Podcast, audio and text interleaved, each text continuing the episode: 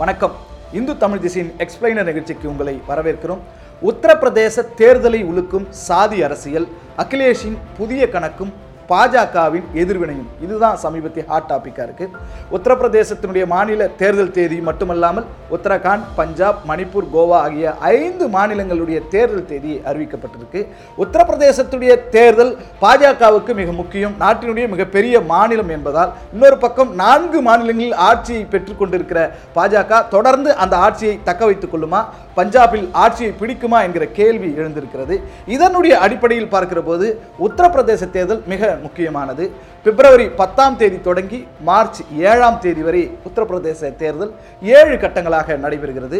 வாக்கு எண்ணிக்கை மார்ச் பத்தாம் தேதி நடைபெற உள்ளது இதன் இடையிலாக பார்க்கிற போது பாஜகவில் இருந்து மூத்த தலைவர்கள் அமைச்சர்கள் எம்எல்ஏக்கள் தொடர்ந்து அகிலேஷின் சமாஜ்வாதி கட்சிக்கு தாவி வருகின்றனர். சமாஜ்வாதி கட்சியிலிருந்தும் பாஜகவிற்கு தாவி வருகின்றனர். இன்னும் வெளிப்படையாக சொல்ல போனோமே ஆனால் அகிலேஷ் யாதவினுடைய சகோதரர் மனைவி அபர்ணா யாதவ் பாஜகவிலே இணைந்திருக்கிறார். முலாயம் சிங் யாதவனுடைய சம்பந்தி ஹரிஓம் யாதவ் பாஜகவில் இணைந்திருக்கிறார். இப்படி தொடர்ந்து இந்த இரண்டு கட்சிகளுக்குள்ளே எது பலம் வாய்ந்த கட்சி வலிமையான கட்சி என்கிற போட்டி தொடங்கி இருக்கிறது இதற்கான பின்னணி எது என்று பார்க்கிற போது வலிமையான சாதி அரசியல் என்பதுதான் பதிலாக வந்திருக்கிறது. அப்படி என்ன சாதி அரசியல் இங்கே நிலவுகிறது என்று அலசி பார்க்கிற போது மிகப்பெரிய ஆச்சரியங்கள் காத்து கொண்டிருக்கின்றன ஏனென்று பார்த்தால் உத்தரப்பிரதேசத்தினுடைய மக்கள் தொகை இருபது கோடி பிற்படுத்தப்பட்டவர்கள் நாற்பது சதவீதம் பேர் வசிக்கின்றனர் முற்பட்ட வகுப்பினர் முப்பது சதவீதம் பேர் வசிக்கின்றனர் பட்டியல் பிரிவினர் இருபது சதவீதம் பேர் வசிக்கின்றனர் முஸ்லீம்கள் பத்தொன்பது சதவீதம் பேர் வசிக்கின்றனர். இந்த பிற்படுத்தப்பட்ட வகுப்பை சார்ந்தவர்களிலே ஒன்பது சதவீதம் பேர் யாதவ சமூகத்தை சார்ந்தவர்கள் முற்பட்ட வகுப்பை சார்ந்தவர்களிலே பனிரெண்டு சதவீதம் பேர் பிராமணர்கள் எட்டு சதவீதம் பேர் தாக்கூர்கள். இப்படி பார்க்கிற போது உத்தரப்பிரதேசத்தினுடைய மத்திய பகுதியிலே யாதவர்களும் மௌரியா பிரிவினரும் வசித்து வருகின்றனர். கிழக்கு பகுதியிலே தாக்கூர்கள் குர்மு பிரிவினர் குஷ்வாகா பிரிவினர் வசித்து வருகின்றனர். மேற்கு பகுதியிலே ஜாட்டுக்கள் குஜார்கள் வசித்து வருகின்றனர். இவர்களை வைத்து பார்க்கிற போது இந்த பிற பிற்படுத்தப்பட்ட சமூகத்தை மட்டும் கணக்கிட்டு பார்த்தால் அதில் ஐயாயிரத்தி பதிமூணு உற்சாதிகள் இருக்கின்றன.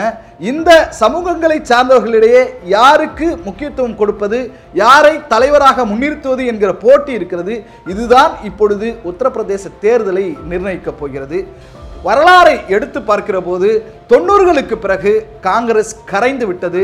பகுஜன் சமாஜ் கட்சி பிற சமூக மக்களுடைய வாக்குகளோடு சேர்ந்து மேலெழும்பி ஆட்சியில் அமர்ந்திருக்கிறது.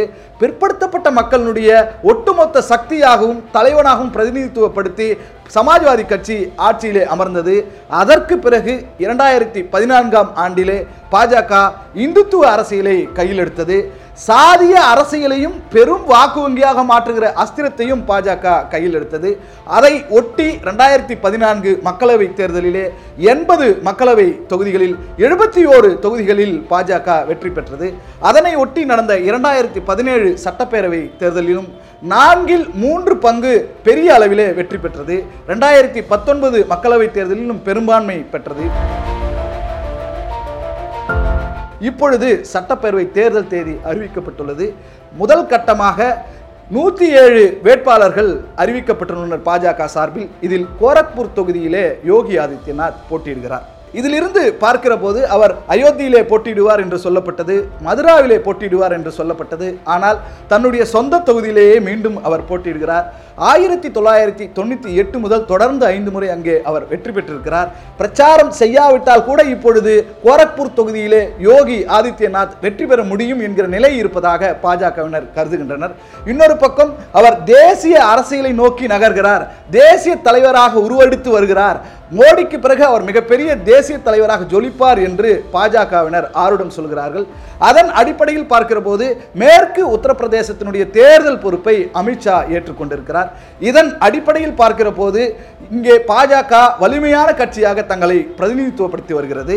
இதற்கு இடையிலாக பாஜகவில் இருந்து மிக பெரும் தலைவர்களை அமைச்சர்களை எம்எல்ஏக்களை தங்கள் பக்கம் இழுத்து வருகிறது சமாஜ்வாதி கட்சி. அகிலேஷ் சிங் யாதவனுடைய முயற்சி இதற்கான காரணமாக சொல்லப்படுகிறது. பிற்படுத்தப்பட்ட மக்களுக்கும் தலித் மக்களுக்கும் இந்த பாஜக ஆட்சியில் எதுவும் நடக்கவில்லை. அவர்கள் பிற்படுத்தப்பட்ட மக்களின் நலன்களை தொடர்ந்து புறக்கணித்து வருகிறார்கள் என்ற வாதத்தை அகிலேஷ் சிங் யாதவ் தொடர்ந்து முன்னிறுத்தி வருகிறார். அதற்கு ஏற்ப அதிருப்தியில் இருக்கிற மௌரியா சமூகத்தை சார்ந்தவர்கள் குஷ்வாகா சமூகத்தை சார்ந்தவர்கள் அந்த கட்சியில் இருக்கின்ற பாஜகவில் இருக்கின்ற தலைவர்களை தங்கள் பக்கம் இழுப்பதிலே அகிலேஷ் யாதவ் மும்முரமாக ஈடுபட்டிருக்கிறார். அதன் அடிப்படையில் பார்த்தால் பிற்படுத்தப்பட்ட சமூகத்தை சார்ந்த மிக முக்கியமான தலைவராக கருதப்படுகிற சுவாமி பிரசாத் மௌரியாவும் பாஜகவில் இருந்து சமாஜ்வாதி கட்சிக்கு தாவி இருக்கிறார். தரன் சிங் சைனி தாரா சிங் சௌகான் உள்ளிட்ட மூத்த அமைச்சர்களும் பாஜகவில் இருந்து சமாஜ்வாதிக்கு மாறி இருக்கின்றனர். எட்டு எம்எல்ஏக்கள் மாறி இருக்கின்றனர். ஆக பிற்படுத்தப்பட்ட மக்களுடைய ஒட்டுமொத்த சக்தி பாஜக இல்லை. சமாஜ்வாதி மட்டும்தான். பாஜக என்பது முற்பட்ட வகுப்பினருக்கான கட்சி மட்டுமே என்ற ஒரு கட்டமைப்பை ஒரு தோற்றத்தை அகிலேஷ் சிங் யாதவ் ஏற்படுத்தியிருக்கிறார். அது ஓரளவு எடுபட்டிருக்கிறது என்று தான் சொல்ல வேண்டும். இன்னொரு பக்கம் பார்த்தால் இதற்கான எதிர்வினையாக பாஜக என்ன செய்கிறது என்கிற கேள்வியும் எழுகிறது. இந்த கேள்வியின் அடிப்படையில் பாஜக வலிமையை இழந்து கொண்டிருக்கிறதா என்று பார்த்தால் இல்லை என்று பாஜக செய்தி தொடர்பாளர் ராகேஷ் திரிபாதி சொல்லியிருக்கிறார். சமாஜ்வாதி கட்சியிலிருந்தும் இங்கே வந்திருக்கிறார்கள். அபர்ணா யாதவ் அகிலேஷ் சிங்கினுடைய சகோதரர் மனைவி அவர் பாஜகவில் இணைந்திருக்கிறார்.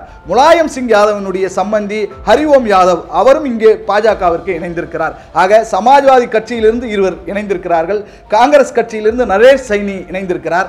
இப்படி பார்க்கிற போது பாஜக வலிமை அடைந்திருக்கிறது இன்னொரு பக்கம் சுத்தம் செய்கிற வேலையின் அடிப்படையில் தான் அவர்கள் சென்றிருக்கிறார்கள். அதில் கவலை இல்லை. கிளியர் இமேஜ் பாஜகவிற்கு கிடைத்திருக்கிறது.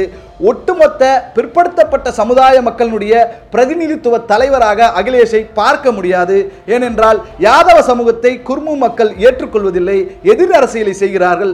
அப்படி பார்த்தால் பிற்படுத்தப்பட்டவருடைய ஒட்டுமொத்த வாக்குகளையும் அகிலேஷ் பெறுவதற்கு வாய்ப்பு இல்லை. இன்னொரு பக்கம் முற்படுத்தப்பட்ட வகுப்பை சார்ந்தவர்கள் அனைவரும் பாஜகவிற்கு மட்டுமே வாக்களிப்பார்கள். இன்னொரு பக்கம் பார்த்தால் பிற்படுத்தப்பட்ட தலித் மக்களுக்கான திட்டங்கள் இல்லங்களிலும் அவர்கள் உள்ளங்களிலும் தொடர்ந்து பாஜக மூலம் சென்று சேர்ந்திருக்கிறது.